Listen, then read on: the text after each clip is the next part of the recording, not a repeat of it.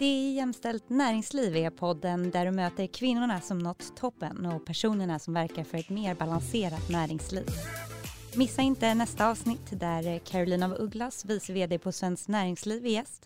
Avsnittet finns där poddar finns.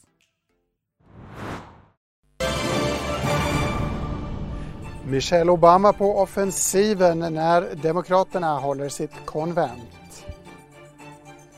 Låga bolåneräntor fortsätter att göda prisuppgången. Och vart ska oljepriset ta vägen egentligen? Du tittar på Ekonomistudion. Det är tisdag idag den 18 augusti. Vi noterar bland annat att guldpriset har gått över, eller gått på nytt gått över en magisk gräns i form av 2000 dollar per uns. Den som vill höra mer om det här spännande ämnet som vi så gärna återkommer till i Ekonomistudion kan kolla in min intervju med guldexperten Ned Naylor Leyland här på di.tv eller så hittar ni den på min Twitter. Ett längre samtal där bland annat Warren Buffett får sina fiskar varma. Och när vi ändå snackar marknadsrörelser, varför inte kolla, ta tempen på börsen? Emelie Lundgren är med oss i Marknadsstudion. Och det har varit en liten lite berg dalbana idag. Dagen inleddes väldigt svagt, ner nästan 1% för storbolagsindex framför allt, men även för eh, det breda OMXSPI. Eh, vände upp igen, var upp 0,3% och nu ner igen ungefär 0,3 Så att, eh, vi handlas i negativt territorium, men det har varit eh, väldigt stora intradagsrörelser får man lov att säga. I OMXS30 så är det Essity som leder uppgången med 1,5% upp. Efter det kommer Hexagon. I botten har vi istället Getinge som backar lika mycket, alltså ungefär 1,5% Securitas, Ericsson Ericsson, Swedish Match och Alfa Laval är de andra röda staplarna här framför mig. Climeon har rapporterat idag en orderingång som eh, ökade sett till eh, kvartalet då eh, 2019, andra kvartalet 2019. Men det räcker inte till för att handlarna ska riktigt handla upp det här resultatet minskade ska man också lov att säga. Det finns lite frågetecken kring utrullning av Climeon på grund av pandemin. Och det här gör att aktien backar idag. Dock har den återhämtat sig lite grann men är ner 1,5 procent. Ovzon dock, mycket mer tydlig rapportreaktion på minussidan. Framförallt utsikterna som man är lite oroad inför hur det här ska påverka att göra affärer affärer när man inte får träffa sina kunder i pandemins eh, tecken. Ner 17 procent idag. Och så kom det en nyhet nu under eftermiddagen att Lundin Energys VD Alex Schneiter eh, ska sluta som VD. En ganska mild reaktion på det. Har pratats om det här ett litet, eh, litet tag, viskats i marknaden. Ner nästan 1 procent på den nyheten. Bäst går det för Hexpool på large cap som stiger 4,5 procent. Sämst går det för Pandox. Pandox har inte kommit med någon, ingen nyhet som har drivit den här kursen. Ner alltså 4 procent. Hex eh, har fått en höjd rekommendation till köp, därför stiger den. Och de amerikanska terminerna pekar på svag öppning uppåt i eftermiddag. Mm, spännande. Emelie, jag tänkte vi ska växla några ord om SAS också. SAS fick se sin riktkurs sänkas. Vi snackade om det i Börsmorgon tidigare idag och det lät så här. Då är det en nyemission som är garanterad av storägarna då, det är Wallenbergs stiftelserna och eh, eh, eh, svenska staten bland annat. Och sen så är det också en, en konvertering av befintliga obligationer till aktier och sen så finns det även ett upptagande av nya obligationer här. Så totalt så ska det då in 12 miljarder. Och de här eh, emissionerna som ska ske eh, ska göras till 1,16 kronor per aktie här så det blir en, en rejäl utspädning och det är väl det som Nordea har lagt in i sin nya analys här men det är ändå en väldigt, väldigt ska vi säga, eh, basic, basic riktkurs på 1,20. Basic riktkurs från Nordea på 1,20. Emelie, hur tog marknaden emot den? Med tanke på att det 1,20 är en nedsida på sådär 84 procent från eh, måndagens stängningskurs får man lov att säga att marknaden tar emot det ganska milt. Men visst är det en tydlig reaktion och det är neråt då. Eh, strax efter öppning så var SAS bara ner 3 procent men backar nu så mycket som 8,5 procent. Så här blodigt rött har det sett ut under hela handelsdagen alltså. Det är just utspädningseffekten som Nordea hänvisar till. Man tror att bolaget kommer att fortsätta överleva med tanke på att man har backning av svenska staten, danska staten och att det finns en rekapitaliseringsplan. Men utspädningseffekten kommer att vara jättestor som Ulf Petersson eh, pratade om och därmed så ser man också problem med eh, resandet framöver. Resandet gick ner 75 procent i juli, vilket i vanliga fall brukar vara en hög tid för resandet. Det kommer, sluta, det kommer fortsätta menar Nordea. Även eh, 2021-2022 har man reviderat ner sina estimat för SAS och marknaden tar fasta på det. Mm, intressant, tack så mycket Emelie Lundgren. Neråt för SAS, uppåt däremot för Tesla kan vi väl nämna fortsätter sin makalösa klättring med över 11 procent i gårdagens sena handel. Den som bör fascineras över de här teknikaktiernas uppgång kanske känner till Robin Hood, som Financial Times skriver om idag. Amerikansk nätmäklare som lockar spekulativa småsparare i mängder och som nu värderas till 11 miljarder dollar. En slags eh, ännu enklare version av Avanza. Vi ska stanna kvar i USA. Vi ska eh, titta på Demokraternas konvent. Eh, bland deltagarna igår märktes Michelle Obama som sa så här. Let me be as honest and clear as I possibly can. Donald Trump is the wrong president for our country. He has had more than enough time to prove that he can do the job, but he is clearly in over his head. He cannot meet this moment. He simply cannot be who we need him to be for us. It is what it is. It is what it is, härligt amerikanskt uttryck. Med oss för att smälta detta har vi DIs utrikeskorrespondent Frida Wallnor hälsosamt iklädd munskydd någonstans i Brooklyn. Frida, det här konventet eh, får uppmärksamhet men min magkänsla är att det inte är riktigt lika mycket uppmärksamhet som eh, vad konvent brukar få inför amerikanska presidentval. Kommer det här att göra någon skillnad för Joe Bidens möjligheter i valet? han har ju generellt eh, legat ganska lågt den här valrörelsen och liksom duckat debatten genom att tillbringa väldigt mycket tid hemma i sitt hus. Eh, och det är klart att det, det, det, finns en poäng med det med tanke på att han har ju haft en tendens att släppa ifrån sig grodor eh, ofta när han har pratat utan manus. Så jag tror att för hans del att han är ganska nöjd över att det fortsätter vara så här, att han ligger lite grann under radarn och lever på att folk är missnöjda med, med Donald Trumps tid som president. Så jag tror att för Joe Biden är det här positivt. Michelle Obama har stulit showen på tidigare konvent också. Vad tar du med dig av hennes framträdande igår? Hon är en otroligt begåvad talare. Det är ju inget, ingen snack om den saken och jag tror att också att många demokrater, att det svider lite för demokrater att se henne eh, tala igår. Att hon lyckas göra den här typen av tal under de här formerna som det är, att det är utan publik och helt, helt digitalt så här. Och hon sitter helt klart på de kvaliteter som man säkert gärna skulle se hos en presidentkandidat. Eh, kvaliteter som, som Joe Biden saknar, det här om att skapa entusiasm. Eh, och det var ju också ett, eh, intressant att lyssna på vad hon faktiskt sa, att hon går till så hårt angrepp mot Donald Trump som hon gjorde. Eh, vilket är ovanligt för att en person som inte är politisk som, som Michelle Obama gör det. Eh, så det tror jag definitivt är någonting det kommer att snackas om under i alla fall den här veckan och sannolikt också resten av den här valrörelsen. Just att hon uppmanade folk att vi måste göra uppoffringar, vi måste gå ut och rösta, vi måste få bort Donald Trump den 3 november.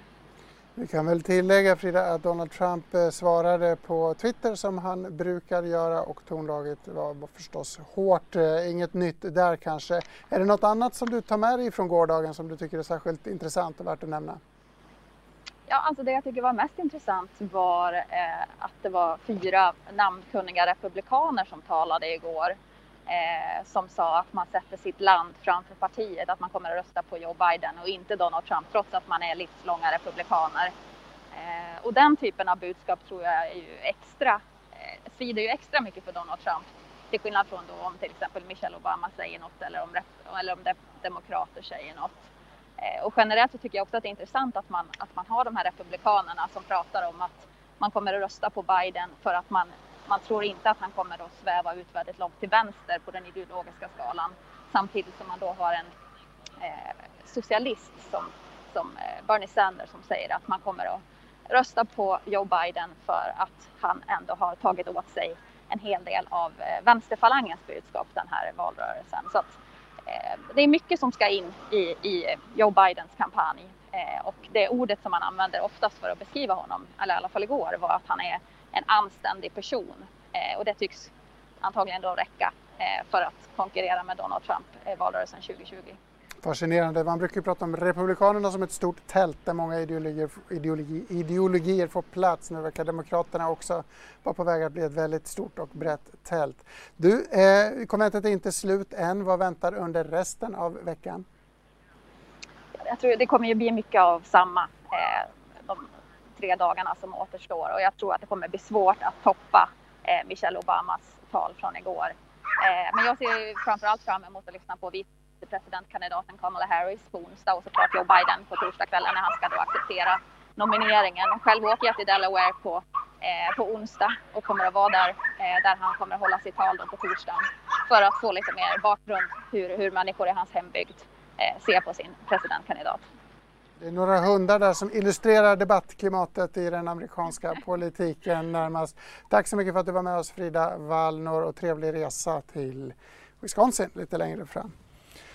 Vi byter ämne och ger oss ut på bostadsmarknaden här i Sverige. Visningar börjar komma igång och imorgon bitti får vi nya siffror från Value Guard. Eh, tidigare idag träffade jag Skandiabankens VD Johanna Servall. Vi pratade om sänkta räntor och om humöret på bostadsmarknaden.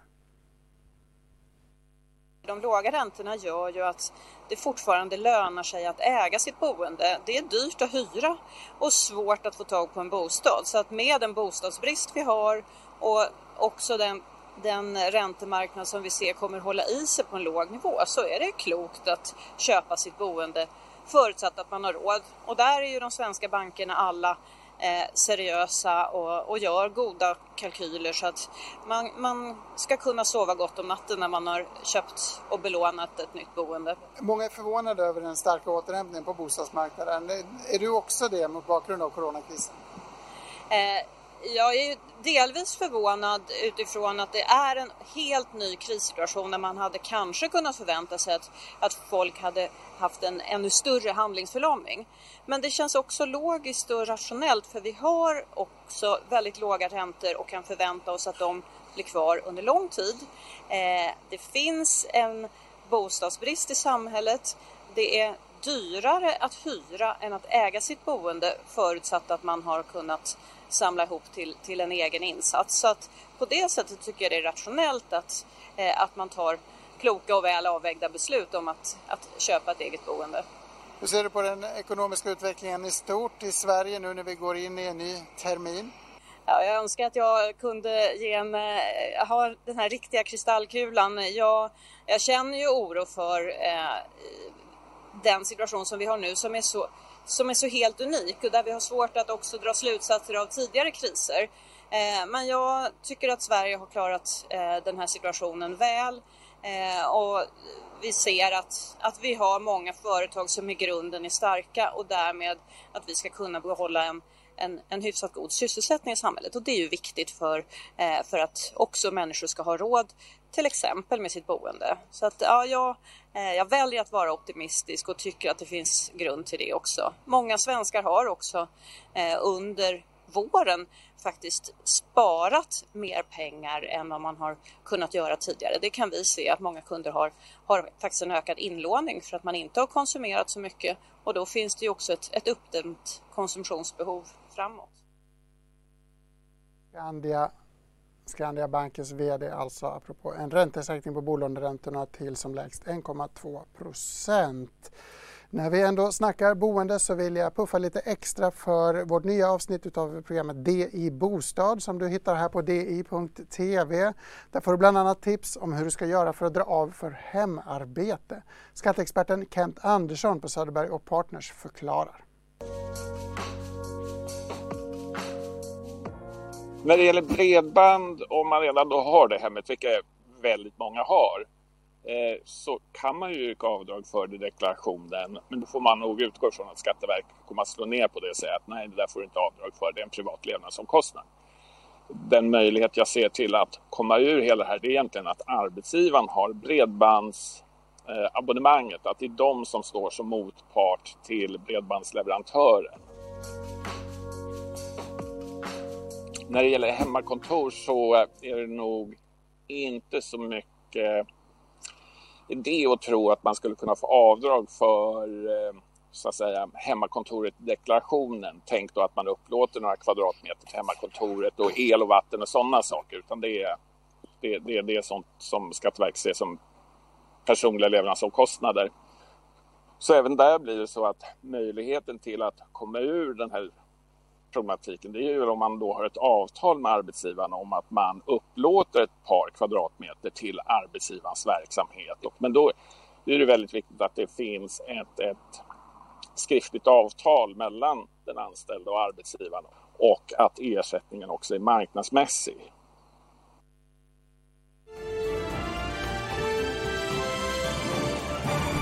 Oljepriset i USA har glidit över sitt eh, glidande medelvärde för 200 dagar och också blivit en komponent i den amerikanska valrörelsen. Med oss på länk ifrån Norge har vi Tina Saltvedt, oljeexpert på Nordea med fokus på hållbarhetsfrågor. Tina, hur ser du på oljeprisets rörelse just nu? Det vi ser präglar oljemarknaden för ögonblicket, det är att eh, oljeetterspørselen den henger jo tett sammen med den økonomiske aktiviteten. Og med en oppblussing av koronaspredningen, så ser vi også at det demper eh, lysten og aktiviteten i markedet. Slik at det har lagt seg som et lite lokk på oljeprisen nå. Likevel skal vi jo huske på at oljeprisen har jo steget med rundt 67% siden bunnen rundt mars og april. Så den har jo kommet betydelig opp, men vi ser at den har flatet ut litt. Og det har jo selvfølgelig mye med spredningen av korona, usikkerheten som ligger rundt det. Og ikke minst at eh, OPEC-landene nå har kommet til den neste fasen. At de kommer til å trappe opp eh, oljeproduksjonen ytterligere. Så rundt en økning på 1 til 1,5 million fat er ventet nå i august. Og de har allerede økt den med rundt 1 million fat i juli. Så det ökade utbudet talar för att vi kanske ligger kvar någonstans mellan 40 och 45 dollar per fat eh, tills vi vet mer om återhämtning och efterfrågan? Eller vad ska man, vad ska man räkna med framöver? Jag tror nog att vi måste räkna med att Brentprisen ligger runt en 45 dollar per fat nu en period framöver. Vi ska huske på att august är jo vanligtvis den måneden i året eh, hvor oljeetterspørselen är på det högsta. Det följer ju av att amerikanerna vanligtvis drar på ferie då, de brukar mycket bil. Mm. Det är då Saudiarabien och värmen, alltså stor värme i, i Saudiarabien, mycket olja brukas till att fyra upp elektricitet och inte minst airconditionanläggena. Slik at fremover nå utover høsten så venter vi jo at etterspørselen vil gå ned. Og så vil det jo da avhenge mye av hvordan man nå klarer å temme og dempe da spredningen av koronapandemien. Så det är en stor osäkerhet runt det. Vi får se hur mycket amerikanerna åker på eh, semester nu. Men däremot så är det ju en valrörelse. Vi har Demokraternas partikonvent eh, i, i Wisconsin just nu och vi har lite utspel från Donald Trumps eh, sida som spelar roll för oljeutvinning också. Kan du berätta lite vad som händer där? Ja, Donald Trump har ju nu sagt att han önskar att öppna upp för ytterligare oljeproduktion i områden som har varit stängda på grund av eh, miljöhänsyn bland annat mot eh, Alaska och de mer utsatta områdena i, eh, i USA. Eh, också för ökt fracking, alltså shale-produktion, Og eh, det är ju områden som, som har vært bevart under, eller ble lagt bevart under Obama-administrationen. Så ser vi att Joe Biden han ønsker å ta den grønne linjen, och det är selvfølgelig att han önskar å få mer mer konkreta klimatiltak. Spesielt så har han ju gått särskilt på bilindustrin, som har slitt nå mye de senare åren i USA, och sagt att de önskar å satse på mer elektriska bilar, som selvfølgelig på sikt vil på påvirke oljeetterspørselen, ikke minst fordi at bensin är ju en viktig faktor till den höga oljeetterspørselen i USA. Så detta vill selvfølgelig prege valgkampen i ännu större grad fremover, men noe helt exakt påvirkning på dagens oljepris tror jag inte det har. Men även om man struntar i miljön, även om man ger grönt ljus för eh, utforskning, utvinning i nya områden, är det lönsamt med de här oljepriserna? Eller hur ska vi se på de här utspelen från Trump? Jag är vanskligt för att se att det vill bli stor utbygging av nya fält med en oljepris på 45 dollar per fat. Det er rett og slett fordi at disse områdene er som regel dyrere å utvinne. Det er knyttet større risiko til den. Vi vet jo ennå ikke om det er mye olje i disse områdene. Eh, det er jo litt av den samme problematikken vi har hatt her hjemme i Norge, hvor jeg sitter. Eh, det vet vi at oljeproduksjonen i nord er jo utsatt altså Den er jo større utfordring med været, med, med vintersesongen. slik at til 45 dollar fatet så tviler jeg sterkt på at det vil bli veldig mye ny utvinning. Och så ser vi att amerikansk skiferproduksjon den har ju fallit med runt 2 miljoner fat nu efter coronakrisen. Och de bör ha en oljepris på i hvert fall runt en 50 dollar per fat för den kommer att ta seg upp. Så de närmaste månaderna och kanske också ut i nästa år så ser vi inte att det kommer att komma väldigt mycket ny skiferproduktion i USA. När vi ändå är inne och pratar om miljö, eh, många stora oljebolag har kommit med sina kvartalsrapporter under sommaren. Ett återkommande tema är ju att man skiftar om allt mer eh, mental tankemässig energi på hållbar energiframställning. Det här är behjärtansvärt. Equinor har gjort det länge, även om omfattningen kanske är liten. Men hur påverkar den här omställningen lönsamheten i stora oljebolag på lite längre sikt? Ja, dette er veldig spennende, fordi at Oljebolagen ser jo nå utfordringen.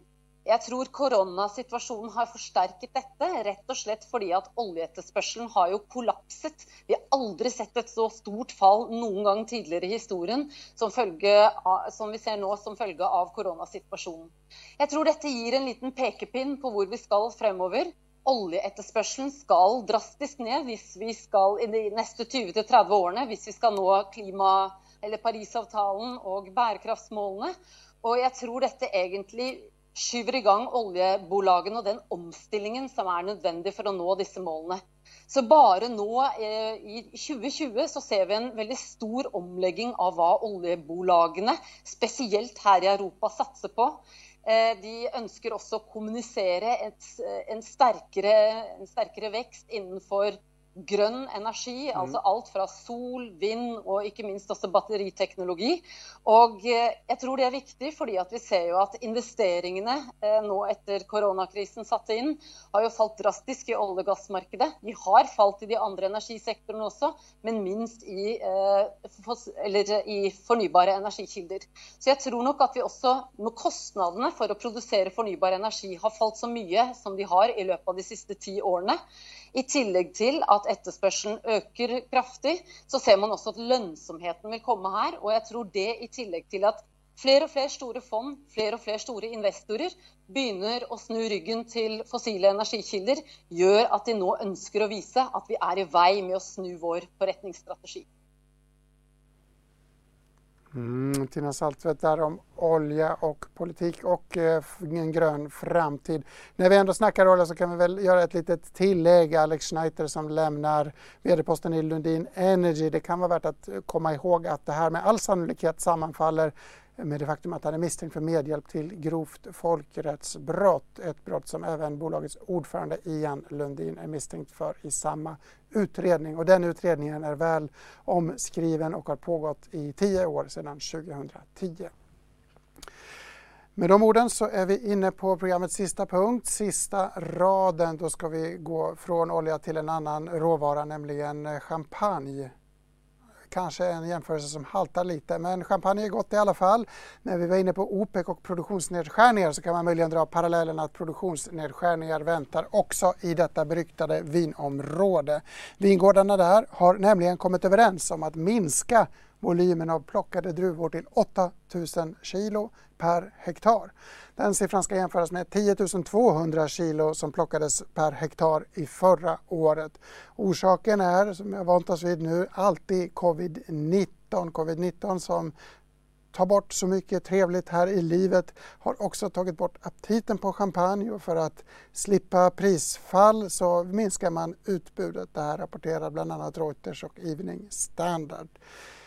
Jag swishade ju pengar igår till, eh, samling, till uppstädningen i Stockholms ström så jag kanske ska öppna en flaska champagne också av sympati för Frankrikes vinbönder. Men vi får se hur det blir med det. Eh, säkert är att programmet är slut för idag. Ekonomistudion är tillbaka imorgon igen precis som vanligt. Häng med oss då på di.tv och följ nyhetsflödet på Dise. Mitt namn är Gabriel Mellqvist.